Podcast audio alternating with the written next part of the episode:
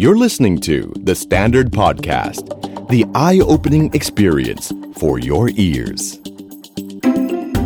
The Money Case by The Money Coach.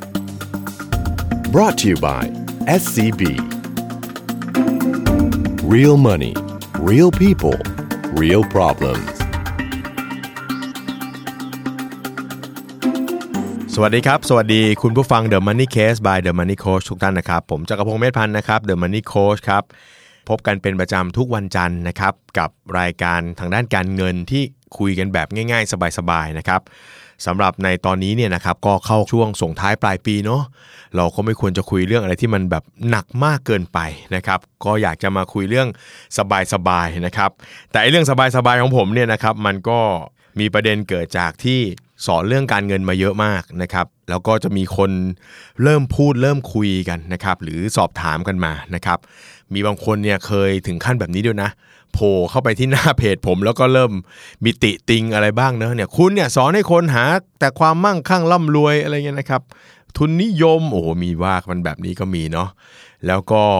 มีการถกเถียงกัน ซึ่งผมคิดว่ามีประเด็นหนึ่งซึ่งซึ่งเคยพูดกันขึ้นมานะครับ แล้วก็ได้รับคำตอบที่ค่อนข้างหลากหลายมากนะครับ ก็คือเรื่องของเงินกับความสุข ต้องบอกว่าเรื่องแบบนี้มันเป็นเรื่องปัจเจกเนาะมุมมองความคิดของคนแต่ละคนมันไม่ค่อยเหมือนกัน ผมก็เลยเอาเลย ก็ลองพิมพ์คำถามลงไปในแฟนเพจของผมนะครับแฟนเพจ The Money Coach TH เนี่ยนะครับต้องมี TH ด้วยนะ Money Coach มันมีทั่วโลกนะถ้าของคนไทยนี่ต้องคนนี้เลยอะไรอย่างเงี้ยนะก็มีแฟนเพจอยู่ประมาณ แสนห้านะครับ แล้วก็อยากจะฟังความคิดเห็นนะครับ ได้ผลนะ พอพิมพ์คำถามว่า เงินซื้อความสุขไม่ได้นะครับ จริงหรือไม่เงินซื้อความสุขไม่ได้ หรือจะซื้อความสุขได้ตั้งประเด็นไหนก็ได้ ผมก็พิมพ์ลงไปประเด็นหนึ่งแล้วก็โอ้โห ภายในเวลาไม่กี่ชั่วโมงฮะสองร้อยกว่าคอมเมนต์นะฮะ โอ้โห แล้วก็คือบอก 200 คอมเมนต์เนี่ยมันก็อาจจะไม่เยอะมากนะ แต่ทุกอันเนี่ยพิมพ์ประมาณหน้า A4 นะครับ ประมาณว่า เฮ้ย นี่เวลาทำงานไม่ทำงานกันเหรอนะครับ โอ้ตอบกันละเอียดมากเนาะ ผมนั่งอ่านนะเมื่อกี้ก็นั่งอ่าน แล้วก็ค่อนข้างจะเห็นความชัดเจนตัวหนึ่งผมว่าคนเราเวลาที่ตีความหมายของคาว่าความสุขเนี่ย ผมคิดว่าน่าจะตีไม่ตรงกันอะมันก็เลยทำให้เกิดคำตอบที่แตกต่าง บางคนตีไปถึงความจำเป็นขั้นพื้นฐาน มีเงินกินเงินใช้ใช่ไหมครับ ไม่ขาดมือเนาะไม่ต้องรวยมาก ถ้าไม่มีเงินมาดูแลสิ่งต่างๆ เหล่านี้ที่เป็นพื้นฐานเขาบอกว่าอย่างนี้คือมีความทุกข์เพราะฉะนั้นเขาก็ตีความว่าเงินนะซื้อความสุขได้ ในขณะที่บางคนก็น่ารักอะบางคนก็ไปไกลเลยนึกออกไหมฮะว่าเออตอบโต้มาอีกด้านหนึ่งว่าเงินซื้อชีวิตไม่ได้ เงินซื้อเนาะเวลาที่ผ่านไปแล้วไม่ได้นะครับ ก็หลากหลายนะครับ ผมชอบในหลาย ๆ คนที่ที่ตอบมานะครับ แล้วก็มีอยู่อันหนึ่งซึ่ง เดี๋ยวผมจะเลือกมาอ่านๆให้ฟังนะครับแล้วเดี๋ยวผมจะลองเปรียบเทียบดูกับว่าเออเวลาเมืองนอกเขาทำงานวิจัยในลักษณะแบบนี้เนี่ยเขาเขาเป็นยังไงนะครับ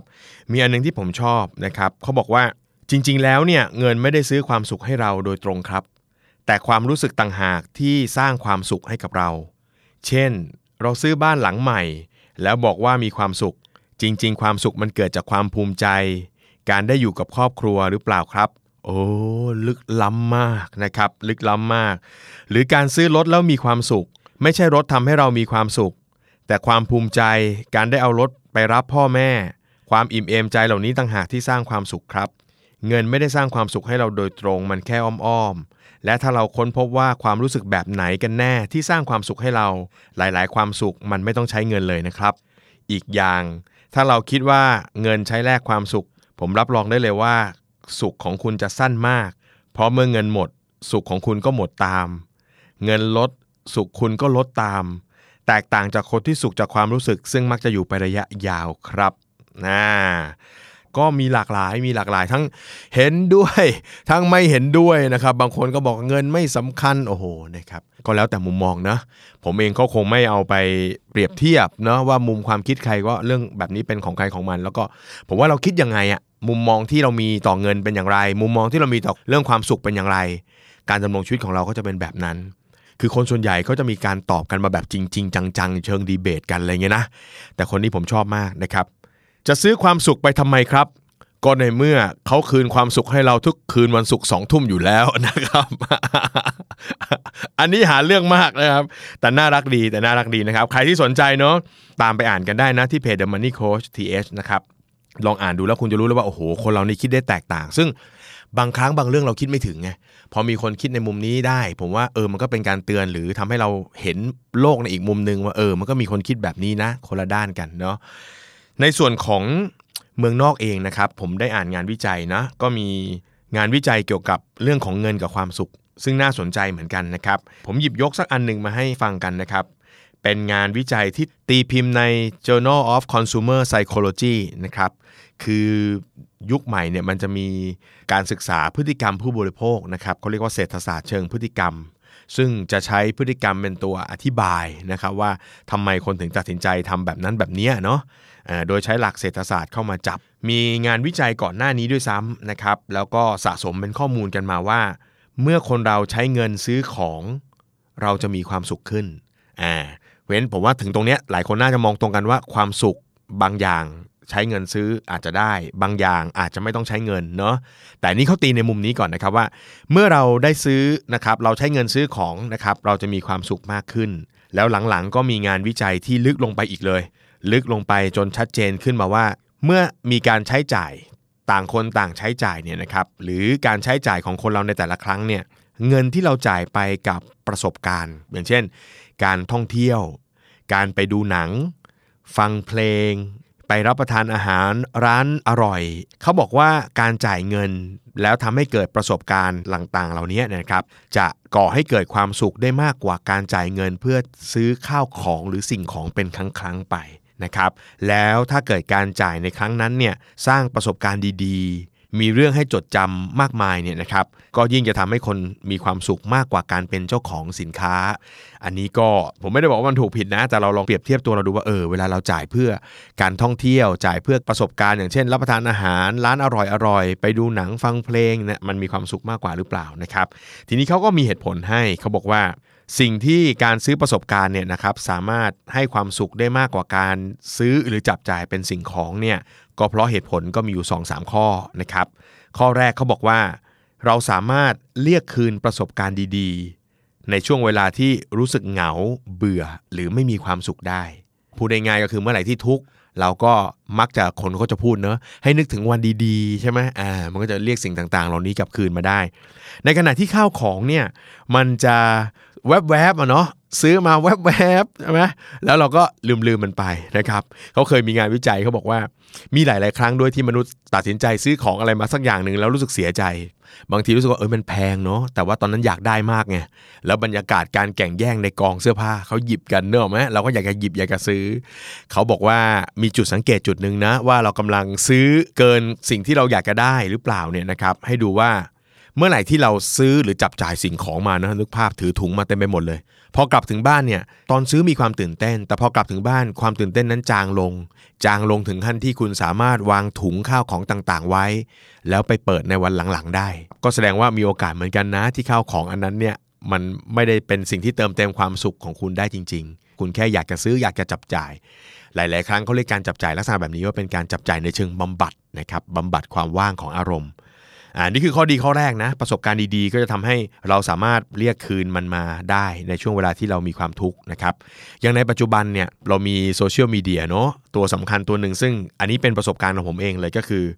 ทุกๆเช้าเนี่ยผมเป็นคนที่จะต้องตื่นมา แล้วก็เช็คอีเมลนะครับแล้วก็เปิดดู Facebook เป็นประจำคนที่มีประสบการณ์ดีๆ ในชีวิต แล้วก็ ไปท่องเที่ยวกินข้าวนะครับดูหนังฟังเพลงแล้วก็ถ่ายรูปเก็บเก็บไว้เนี่ยแล้วก็โพสต์ลงนะครับอัพขึ้น Facebook เป็นประจำเนี่ยเท่าที่สังเกตตัวเองเนี่ยผมก็เป็นคนหนึ่งที่เรียกว่าอัพ Facebook ทุกวันเลยนะอัพทั้งที่เพจ Money Coach แล้วก็ของตัวเองด้วย ข้อดีของมันก็คือตอนนี้ทุกๆเช้า ผมตื่นมาก็จะเจอภาพลูกชายตอน 3 ขวบกำลังเที่ยวอยู่แถวเชียงใหม่ ก็จะเห็นเลยว่านี่เป็นภาพจากพระธาตุดอยสุเทพอย่างเงี้ยนะฮะ หรือบางวันก็จะเจอ 2 คนเนาะกำลังอาบน้ำเนาะอยู่ในอ่างแก้ผ้าหน่อยเปื่อยๆหน่อยลูกชาย 2 คนก็ยังเด็กอยู่เนาะแล้วก็เห็นเลยว่าอันนั้นเป็นโรงแรมที่อยู่ในในญี่ปุ่นอย่างเงี้ยนะครับคือทุกๆ ครั้งเนี่ยเราสังเกตนะพอเราย้อนกลับมาดูภาพพวกนี้เนี่ยสิ่งที่ผมจะทำกับภรรยาเป็นประจำก็คือจะหยิบรูปเนี้ยยื่นยื่นให้ให้ดูกันอะถ้าภรรยาเห็นก่อนเขาจะส่งมาให้เรา เราก็ส่งให้ภรรยาดูเนาะแล้วเราก็จะมีเรื่องที่ พูดคุยแลกเปลี่ยนกัน ยิ่งถ้าใครถ่ายรูปลูกไว้เยอะๆนะครับผมกล้าบอกเลยฮะลูกเราเนี่ยโตขึ้นทุกวัน มันจะเห็นการเปลี่ยนแปลง มันเป็นประสบการณ์ที่เป็นความสุขแบบหนึ่งเลยทีเดียวนะครับ เพราะฉะนั้นอันนี้ก็อันนี้ในเชิงส่วนตัวเนี่ยผมค่อนข้างจะเห็นด้วยกับการซื้อประสบการณ์พอสมควรนะครับ อีกอันหนึงนะครับเขาบอกว่าประสบการณ์เนี่ยสร้างความรู้สึกเชิงสัญลักษณ์ให้จดจำได้นานกว่า เวลาเราซื้อข้าวของเนี่ยสมมติยกตัวอย่าง อย่างเช่นโทรศัพท์ก็ได้นะผมยังจำไม่ได้เลยว่า iPhone ก่อนที่ผมซื้ออันนี้เป็น iPhone อะไรนะครับ แล้ววันที่ซื้อมันมีเหตุการณ์อะไรเกิดขึ้นนะครับ แต่เวลาที่ท่องเที่ยวเนาะผมเชื่อว่าในทริปสักทริปหนึ่งมันน่าจะมีอะไรที่ทำให้เรารู้สึกมีความสุข อย่างเช่นทริปแรกที่ผมพาคุณแม่ไปเที่ยวต่างประเทศเนี่ยผมจำได้ เพราะคุณแม่ผมเนี่ยเป็นคนที่สร้างเนื้อสร้างตัวมาจากคนที่ไม่มีอะไรเลย ท่านเนี่ยเรียนหนังสือก็ไม่ได้เรียนนะครับ คนในยุเก่าก็ไม่มีสตุ้งสตางค์ส่งลูกเรียน นึกภาพคุณแม่ผมเรียนจบแค่ป .1 นะป .1 นะไม่ใช่ม .1 นะ แล้วก็ทำงานหาเลี้ยงลูก 4 คนมา ชวนท่านไปเที่ยวกี่รอบท่านก็ไม่ไป ด้วยสไตล์ของคนเป็นพ่อเป็นแม่เนาะก็รู้สึกว่าลูกหาเงินมาลำบาก ไม่อยากให้ลูกเนี่ยต้องเอาเงินมาจ่ายเพื่อพาไปเที่ยวนะครับแต่พอครั้งแรกที่ได้ไปเที่ยวต่างประเทศด้วยกันนะครับก็ครั้งแรกที่ไปก็ไปไม่ไกลฮะเพราะว่าแกก็ไม่อยากนั่งไกลๆนานๆ ก็พาไปเที่ยวเกาหลีใต้ ออกแนวติดซีรีส์เล็กน้อยนะครับ เพราะว่าเกาหลีใต้เนี่ยทรัพยากรอะไรเขาไม่ได้สวยมากเนาะแต่เขาจะมีแบบสถานที่ที่เกี่ยวกับละครนะซีรีส์ดัง ๆ ของเขาให้เราไปถ่ายรูปกัน เชื่อไหมฮะทั้งที่แรกที่ผมเห็นคุณแม่ขึ้นเครื่องเนี่ยเนาะนั่นคือประสบการณ์ของผมเลยฮะที่มันเป็นความสุขมากๆ เพราะว่าเขาไม่ขึ้นเครื่องเลยเขากลัวมากเขาไม่อยากไปเขากลัวเปลืองเขาอะไรต่างๆ แต่พอได้ไปเที่ยวด้วยกันเนาะได้ถ่ายรูปอะไรต่างๆ เก็บไว้แล้วก็มีประสบการณ์ที่ พูดคุยแลกเปลี่ยนกันได้ไม่รู้จบ ผมว่าอันเนี้ยคือคือสิ่งที่การท่องเที่ยวให้เราได้จริง ๆ หลังๆ เริ่มมีปัญหาแล้วนะครับ เมื่อไปบ่อยๆ ก็เริ่มติดใจนะครับ พอปีนี้จะไม่ไปก็เริ่มมีปัญหานะครับ อันนี้เป็นอีกมุมหนึ่งอีกอันหนึ่งที่ผมรู้สึกว่าเป็นสิ่งที่การท่องเที่ยวหรือการซื้อประสบการณ์ดีๆเนี่ยให้เราได้มากกว่าการซื้อของก็คือว่า มันเป็นสิ่งที่เปรียบเทียบกันได้ยากเหมือนกัน สังเกตได้ว่าเวลาคนเราซื้อของเนี่ยมีความทุกข์ง่ายมากเลยนะ แค่เพื่อนสามารถซื้อของแบบเดียวกับเราในราคาที่ถูกกับเรา 50 บาทได้เงี้ยเรามีความรู้สึกว่ามันเจ็บปวดเหลือเกินนะครับ บางคนแปลกๆเนาะเพราะฉะนั้นโดยโดยส่วนตัวเนี่ยนะครับเมื่อเทียบกับการท่องเที่ยวแล้วเนี่ยหรือประสบการณ์ดีๆเนี่ยมันเปรียบกันไม่ได้จริงๆฮะเนาะต่อให้เป็นเที่ยวในประเทศอย่างเชียงใหม่อะ หัวหินอย่างเงี้ยคุณแล้วคุณจะบอกว่าเที่ยวสิงคโปร์เที่ยวยุโรปดีกว่านี่มันอาจจะไม่แน่ก็ได้ มันเป็นความรู้สึกในแต่ละมิติ ซึ่งอาจจะสถานที่ด้วยช่วงเวลาด้วย คนที่ไปด้วย อันเนี้ยสำคัญที่สุดเลยนะ คนที่ไปด้วยก็อาจทำให้เรามีความสุขหรือสนุกไม่เหมือนกันก็ได้นะครับอ่าในโดยส่วนตัวนะครับ ผมค่อนข้างจะเห็นด้วยนะครับกับเรื่องที่บอกว่าการท่องเที่ยวหรือประสบการณ์เนี่ยนะครับการจับจ่ายเพื่อสิ่งต่างๆ เหล่านี้ทำให้เรามีความสุข ได้มากกว่า ดังนั้นในมุมผมเนี่ยคำถามตั้งต้นที่ถามไว้ตั้งแต่ต้นรายการเลยนะว่าเงินซื้อความสุขได้จริงไหมเงินซื้อความสุขได้จริงไหมเนี่ยจริงผมว่าเราอาจจะติดกับดักกับตัวคำถามก็ได้ คีย์สำคัญมันไม่ได้อยู่ที่ว่าเงินจะซื้อหรือเงินไม่ซื้อเนาะตัวผมเนี่ยตั้งใจจะเป็นคนคนหนึ่งที่เกิดมาบนโลกนี้เนี่ยซึ่งผมคิดว่าคนเราอาจจะได้เกิดกันครั้งเดียวเนี่ยเนาะเราควรจะใช้ชีวิตให้มีความสุขสำหรับตัวผมเองเนี่ยผมชอบและผมยินดีมาก เวลาที่ตัวเองจะต้องจับจ่าย พื่อประสบการณ์ใหม่ ๆ ในชีวิต โดยเฉพาะเรื่องการท่องเที่ยว ต้องบอกว่าสมัยเด็ก ๆ ผมเป็นคนไม่ค่อยชอบท่องเที่ยวนะครับ เพราะว่าอาจจะถูกปลูกฝังจากครอบครัวด้วยก็ได้ เพราะว่ามาจากครอบครัวที่เป็นคนจีน แล้วก็นึกภาพฮะทำงานอาทิตย์ละ 7 วัน แล้วก็จะเป็นห่วงเรื่องเงินทองมากรายได้ ถ้าปิดร้านรายได้ก็หายอะไรเงี้ยนะครับ แล้วผมก็จะติดนิสัยไปด้วยว่าเสาร์อาทิตย์ก็ต้องมาเฝ้าร้าน พอใครจะชวนไปไหน ผมก็รู้สึกว่าเป็นเรื่องไร้สาระ เป็นเรื่องที่ไม่น่าจะเสียเวลาด้วย แต่พอเราโตขึ้นนะครับ แล้วก็ได้มีอิสระในชีวิตมากขึ้นนะครับ เพราะว่าตอนเด็กๆเราจะไปเที่ยวไหนก็ต้องขอคุณพ่อคุณแม่ใช่ไหมแต่พอเราเริ่มเรียนมหาวิทยาลัยเนี่ย ผมก็เริ่มมีมุมมองในอีกแบบหนึ่งเนาะต้องบอกว่าคนเราเรียนรู้เรื่องความสุขจากคนรอบข้างได้เหมือนกันเนาะบางครั้งเราตั้งโจทย์ว่าแบบนี้คือความสุขในแบบของเรา แต่พอเราได้สัมผัสได้เจอกับผู้คนมากขึ้น เราก็จะได้เห็นมุมมองความสุขในแบบที่คนอื่นเขาเขามีกัน แล้วเราก็เริ่มจะเห็นว่าเออถ้าเรามีแบบนี้บ้างเราก็มีความสุขเนาะ มันเหมือนกับบางอย่างเนี่ยประสบการณ์เราน้อยเราก็รู้ว่าแค่นี้พอ แต่พอเรารู้สึกว่าเอออย่างนี้ก็ได้เนอะเอออย่างนี้ก็ได้เงี้ยมันก็จะมีช่องทางมีทางเลือกให้มากขึ้น เหมือนคนเราที่เป็นผู้ใหญ่มากขึ้นน่ะพอย้อนกลับมาดูตอนนี้ปุ๊บเราจะรู้สึกเลยว่าความเป็นเด็กเนี่ยโคตรมีความสุข พอโตขึ้นเป็นผู้ใหญ่ปุ๊บเริ่มซับซ้อน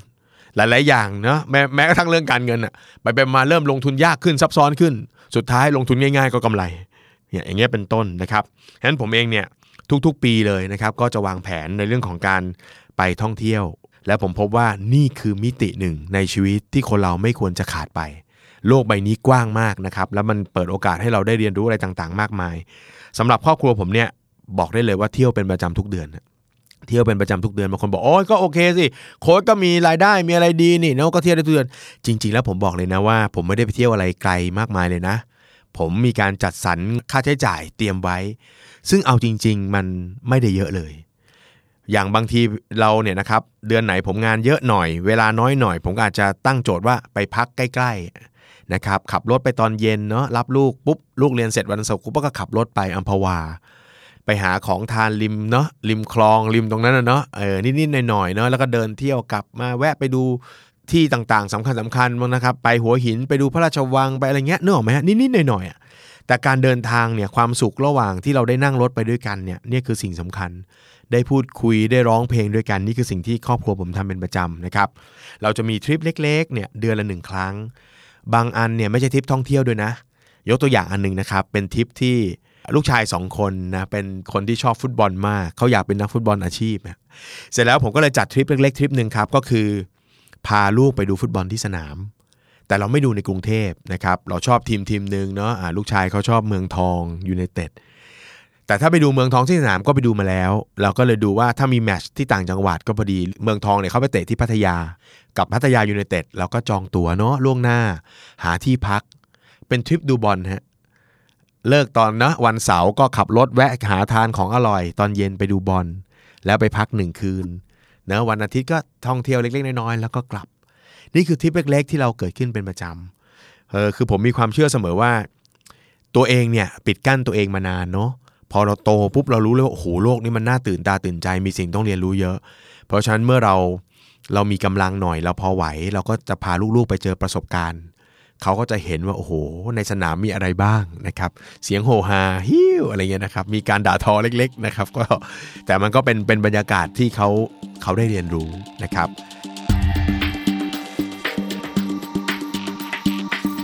คุณผู้ฟังครับ ถ้าคุณผู้ฟังเป็นคนที่อยากหาประสบการณ์ใหม่ๆ ให้กับชีวิตด้วยการท่องเที่ยว แต่มองหาวิธีที่คุ้มค่า แบบฉลาดเลือกฉลาดใช้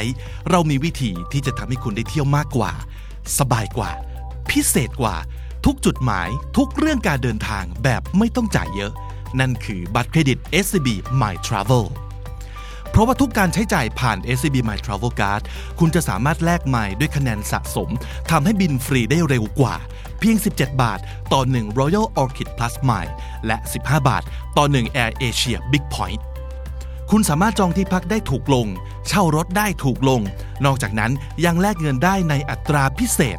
แล้วก็ยังมีประกันอุบัติเหตุระหว่างประเทศให้อีกด้วย คุ้มค่ามาก ๆ เลยใช่ไหมครับ ถ้าสนใจหรืออยากได้รายละเอียดเพิ่มเติม เข้าไปที่ scb.co.th/creditcard/mytravel บัตรเครดิต SCB My Travel รักจะเที่ยวบัตรเดียวพอ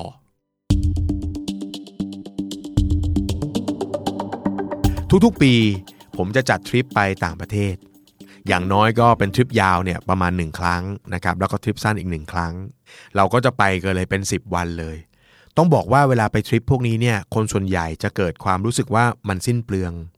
แต่ถ้าเอาจริง ๆ นะครับ เราลองมานั่งดูเนาะ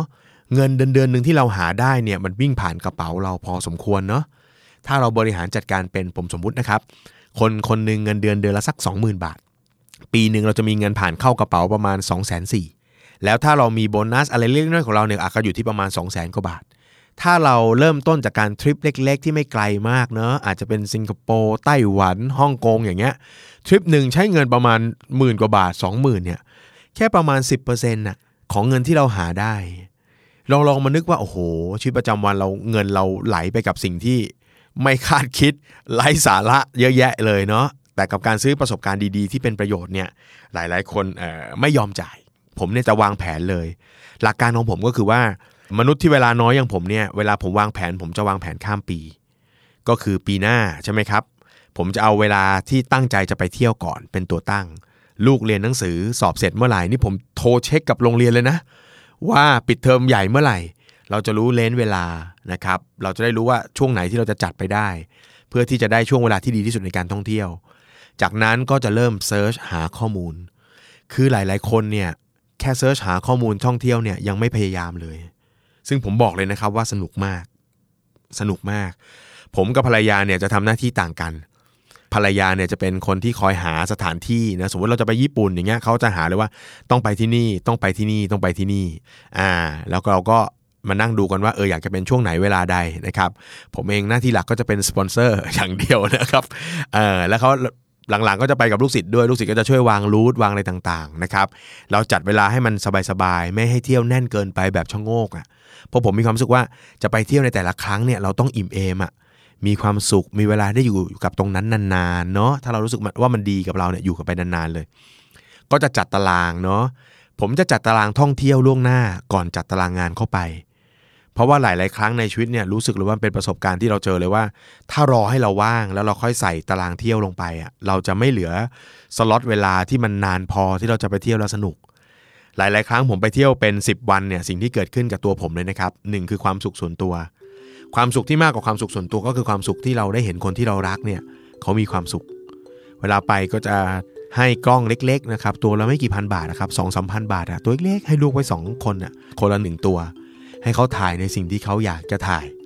แล้วก็ให้สมุดเขาไว้เล่มหนึ่งแล้วก็ให้เขาเขียนประสบการณ์ว่าวันนี้เขาไปทำอะไรมา ผมคิดว่าไอสิ่งที่ทำตรงเนี้ยมันอาจจะไม่มีประโยชน์ในวันเนี้ยแต่วันข้างหน้าเมื่อเขาโตขึ้น ผมว่าเนี่ยคือสิ่งที่เป็นความทรงจำที่มีความสุขมากๆ เพราะฉะนั้นหนึ่งทริปก็จะมีสมุดบันทึกเล็ก ๆ ของเขาหนึ่งเล่ม ไปเที่ยวเมืองไหน ผมก็จะเป็นคนที่คอยซื้อโปสการ์ดนะฮะไปรษณียบัตรจากสถานที่นั้นๆทำซื้อมา2ใบ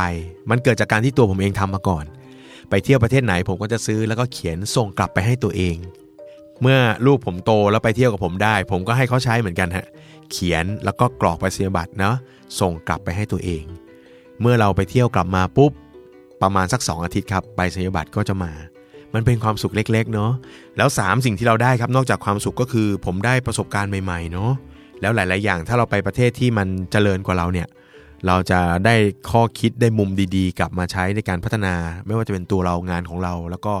ประเทศชาติของเราได้ด้วยนะครับ อีกสิ่งหนึ่งที่ได้ครับ ถ้าไปเที่ยวนานพอรับประกันครับ วันท้ายๆเนี่ยเราอยากจะกลับมาทำงาน ไฟในการทำงานจะมากผิดปกติเลยทีเดียว หลังๆเนี่ยผมเริ่มจะเป็นคนที่เริ่มชักชวนคนอื่นไปเที่ยวบ้างแล้วอย่างหลังๆไปเที่ยวขึ้นเขาเนาะผมรู้เลยฮะโอ้โหวัยย่าง 44เนอะเนาะขึ้นเขายังเริ่มเหนื่อยแล้วอะ แล้วผมรู้สึกว่ามันน่าเสียดายนะ ถ้าคนในวัยอายุน้อยๆเนี่ยมัวแต่ทำงานเก็บเงินทำงานหาเงินแล้วก็ไม่ได้ใช้เงิน กลายเป็นว่าแล้วเราก็บอกว่าเดี๋ยวให้สบายก่อน เดี๋ยวให้มีเงินเยอะก่อนแล้วค่อยเที่ยวนะครับผมคิดว่าสำหรับผมในตอนนี้ซึ่งต้องบอกตรงๆว่าเข้าสู่วัยกลางคนแบบเต็มตัวแล้วเนี่ยไม่แนะนำให้น้องๆคิดแบบนี้เลย อยากให้เราจัดสรรเวลาจัดสรรเงิน เก็บหอมรอมริบไปเที่ยวบ้าง น้องผมคนหนึ่งฮะเขาทำงานเป็นนักข่าวสายกีฬา ไอ้นี่มันจะมีลักษณะชีวิตซึ่งสำหรับผม ผมมองว่าเขามีความสุขในชีวิตมีความมั่งคั่งพอสมควร แต่ถ้ามองจากมุมของคนที่เป็นพวกนักลงทุนต่างๆเขาบอกคนแบบเนี้ยไม่รวยหรอก แต่สำหรับผมผมว่าเขามั่งคั่งนะ เพราะเขามีเวลาในการใช้ชีวิตแบบที่เลือกได้แล้วก็มีความสุข เขาทำงานสายกีฬาครับเขาจะทำงานเต็มที่ฮะ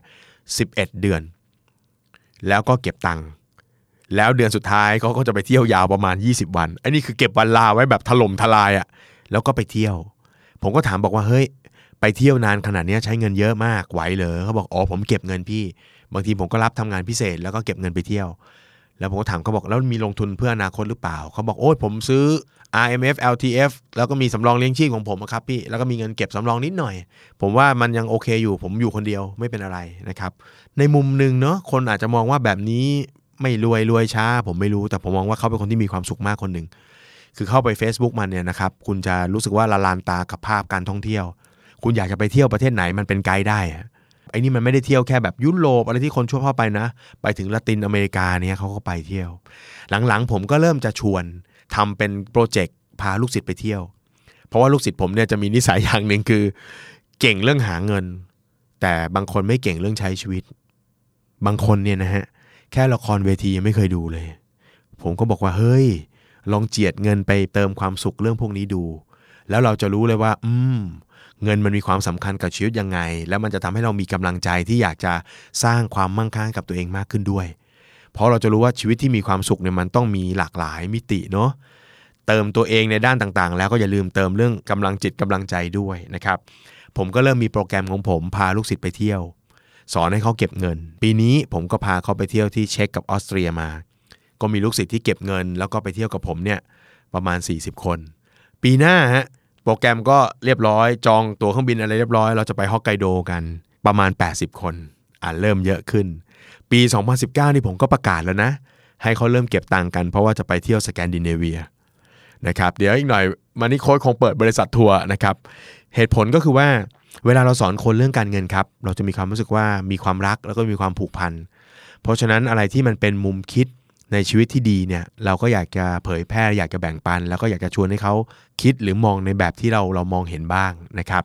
หลายๆ คนที่ไปเที่ยวเนี่ย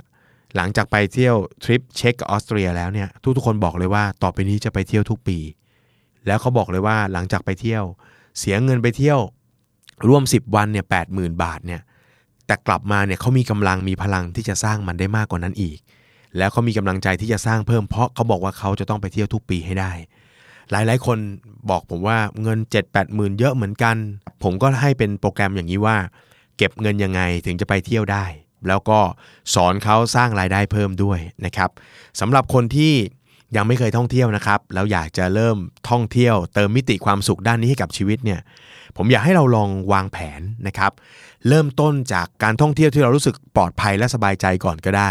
หลาย ๆ คนพอนึกถึงการท่องเที่ยวเนี่ยก็จะเอาแบบไม่ไกลก่อนเนาะพอไม่ไกลเนี่ยชื่อที่ลอยมาก็มักจะเป็นญี่ปุ่นอะไรเงี้ยนะเพราะว่าโอ้เป็นประเทศที่เราไปเที่ยวเรารู้สึกเราเราสบายใจจริง ๆ วิธีการนะครับที่ผมอยากจะแนะนำก็คือ เดี๋ยวนี้อย่างประเทศอย่างญี่ปุ่นฮ่องกงสิงคโปร์เราไปเที่ยวเองได้ครับภาษาอังกฤษระดับมือไม้ยกเยอะหน่อยก็ยังยังยังเที่ยวได้ วิธีการเนี่ย ผมอยากให้เราค่อยๆ ซึมซับความสุขในแต่ละขั้นตอนไป ตั้งแต่เริ่มเซิร์ชหาข้อมูลการท่องเที่ยว ไปซื้อหนังสือท่องเที่ยวมา ลอง mark วันว่าเราอยากจะไปสักกี่วัน 5 วันนะครับ6วัน 7 วันว่าไปเลย คุณต้องเปิดใจที่จะยอมเอาละจะต้องทิ้งเนาะขอใช้เวลาหน่อย 5 6 วัน 7 วัน แล้วก็ล็อกเวลาไว้ จากนั้นเรื่อง budget ครับก็ลองศึกษา search หาตั๋วเครื่องบินหาเนาะ search เรื่องการท่องเที่ยว ไปตรงนู้นตรงนี้ต้องใช้เงินประมาณเท่าไหร่ ปัญหาของคนที่ท่องเที่ยวแล้วไม่กล้าเที่ยวไม่กล้าใช้เงิน ก็เพราะว่าเรากลัวว่ามันจะ over budget อะคนที่กลัวเนี่ยมักจะเป็นเป็นกลุ่มที่ไม่ได้ศึกษามาก่อนว่าจริง ๆ มันใช้เงินเท่าไหร่ เพราะฉะนั้นอยากให้ลอง search หาข้อมูลดู สมมุติว่า search เรียบร้อยแล้วต้องใช้เงินประมาณ 3 5 0 0 0 4 0 0 0 0เราก็ดูว่าจากวันนี้ไปจนถึงวันที่เรากำหนดว่าจะไปเที่ยวเนี่ยระยะเวลามันอีกกี่เดือน จากนั้นก็ตั้งโปรแกรมบอกกับตัวเองครับว่าเราจะเก็บเงินเดือนละเท่าไหร่อย่างไร หลาย ๆ คนพอเล่ามาถึงตรงนี้เนี่ยมีนะครับพอถึงเวลาใกล้วันจริง ๆ ปุ๊บเสียดายเงินมานะครับเพราะฉะนั้นผมก็เลยจะบอกน้องๆที่เรียนกับผมว่าเอางี้สิ ถ้ากลัวเก็บออมเงินอย่างเดียวแล้วเรารู้สึกเสียดายเนอะให้ลองมองหาช่องทางหารายได้แหล่งที่ 2 ดู ไอเดียนี้มันมาจากการที่คิดว่า ถ้าเรามีรายได้แหล่งที่ 2 ซึ่งสร้างรายได้ให้เรานะครับแล้วก็เอาเงินรายได้จากแหล่งที่2เนี่ยเก็บรวบรวมสะสมแล้วก็ไปเที่ยว ถ้าทำแบบนี้นะครับความกังวลเนี่ยจะลดลง เพราะว่าเงินเราไม่ได้หมดหรือหายไป เมื่อเรากลับมางานของเรายังอยู่ อาชีพที่ 2 ธุรกิจที่ 2 ของเรายังอยู่ มันมีธุรกิจใหม่ที่จะสร้างเงินพาเราไปเที่ยวได้ทุกปี และก็เติมความมั่งคั่งให้กับเราด้วย ถ้าเงินออมอย่างเดียวทำให้คุณรู้สึกไม่สบายใจ ลองสร้างช่องทางที่ 2 ของรายได้ดู อีกเรื่องหนึ่งที่สำคัญมากก็คือเงินที่เราจะเก็บสะสมในแต่ละเดือนเนี่ยต้องบอกนะว่าการท่องเที่ยวเนี่ยมันเป็นการเก็บเงินเพื่อเป้าหมายระยะสั้น เพราะฉะนั้นอย่าเอาเงินก้อนนี้ไปวางไว้จุดที่ 1. อยู่ในเครื่องมือทางการเงินที่มีความเสี่ยงหรือผันผวนสูง เช่นแหมเห็นหุ้นกำลังขึ้นเนาะจะเก็บเงินไปเที่ยวปีหน้าแล้วเราก็เอาไปเต็มเหนียวเลยฮะก็คือเอาไปใส่ในพวกหุ้นอะไรต่างๆเนี่ยไม่ได้นะครับ อันที่ 1 ห้ามวางไว้ในที่ที่มีความผันผวนสูง 2. ห้ามไว้ในที่ที่มีสภาพคล่องต่ำสภาพคล่องต่ำหมายความว่าจะเบิกมาใช้จะถอนมาใช้ต้องมีเงื่อนไข มีการผิดเงื่อนไขอะไรเงี้ยนะอย่างเช่นกองทุนบางตัวนะมที่มีสิทธิประโยชน์ทางภาษีเนี่ยยาวยาวเงินที่จะไปท่องเที่ยวไปใช้ไปลงตรงนั้น หรือแม้แต่ประกันอย่างเงี้ย เห็นไหมเพราะมันมีการผูกภาระกันไว้นะครับเพราะฉะนั้นอย่าเก็บเงินไว้ในช่องทางง่ายๆครับอาจจะเป็นเงินฝากธรรมดานี่แหละ หรือถ้าเป็นกองทุนก็อนุญาตให้เป็นกองทุนตราสารหนี้หรือกองทุนตลาดเงินก็พอได้นะครับเพราะพวกนี้มันไม่ผันผวนมาก แล้วก็สภาพคล่องก็ไม่ได้เสียหายถอนได้ตลอดเวลา สุดท้ายแล้วเนี่ยคีย์สำคัญที่สุดของการดำรงชีวิตนะครับมีคนถามผมเหมือนกันว่าโค้ชครับ โค้ชมาถึงตรงนี้เนี่ยโค้ชมีหลาย ๆ สิ่งหลาย ๆ อย่างในชีวิตเนี่ยค่อนข้างจะสมบูรณ์แล้ว โค้ชว่าอะไรสำคัญที่สุดในชีวิตคนเราคำตอบของผมก็คือชีวิตเราเนี่ยแหละครับสำคัญที่สุดในชีวิตแล้ว เพราะฉะนั้นจงเป็นคนคนหนึ่งที่มีชีวิตในทุกขณะของการดำรงชีวิต คิดถึงตัวเองเนาะทำในสิ่งที่เติมเต็มความสุขให้กับเราอย่างพอเหมาะพอสม ไม่เบียดเบียนทั้งตัวเอง ไม่เบียดเบียนคนอื่น จัดสรรทุกอย่างให้มันเหมาะสม อย่ามองแต่มิติทางการเงินเพียงอย่างเดียวนะครับ ถ้าเราจำเรื่องเป้าหมาย 6 มิติ เราเห็นว่าชีวิตคนเรามีแง่มุมอีกเยอะแยะมากมาย แล้วมิติทางด้านความสัมพันธ์เนี่ยแหละ เป็นมิติที่จะทำให้เรามีความสุขในทุกขณะ วันที่เราทุกข์ความสัมพันธ์ดีๆกับคนรอบตัว ก็จะช่วยพยุงให้เรามีชีวิตเดินหน้าต่อไปข้างหน้าได้ ทุกจังหวะของชีวิตไม่ได้มีแต่ความสุข อาจจะมีความทุกข์เข้ามา แต่ในวันที่มีความทุกข์เราจะผ่านมันได้ด้วยความสุขที่เป็นประสบการณ์สำคัญสำคัญ ประสบการณ์ดีๆ ในชีวิต ความสัมพันธ์กับคนรอบตัว ที่จะคอยเหนี่ยวนำนะครับแล้วก็ดึงเรากลับมาสู่สภาวะที่ควรจะอยู่ควรจะเป็น สุดท้ายที่สุดแล้วความสุขคืออะไร ผมแปลเป็นความหมายง่าย ๆ แบบนี้ก็คือ ชีวิตที่มีความรู้สึกเย็น ไม่ร้อนใจอยู่ตลอดเวลา อาจจะไม่รวยมาก แต่ก็ไม่จนมาก ไม่ได้สุขตลอดเวลา แต่ก็มีความทุกข์พอรับมือได้ และนี่ผมเชื่อว่าจะเป็นสิ่งที่ประสบการณ์ดีๆ ในชีวิต จะผลักดันให้เราเดินไปข้างหน้าได้นะครับ แล้วพบกับ The Money Case by The Money Coach ในตอนต่อๆไปนะครับ เป็นกำลังใจให้ทุกคนได้ใช้ชีวิตอย่างมีความสุขที่สุดครับสำหรับตอนนี้ สวัสดีครับ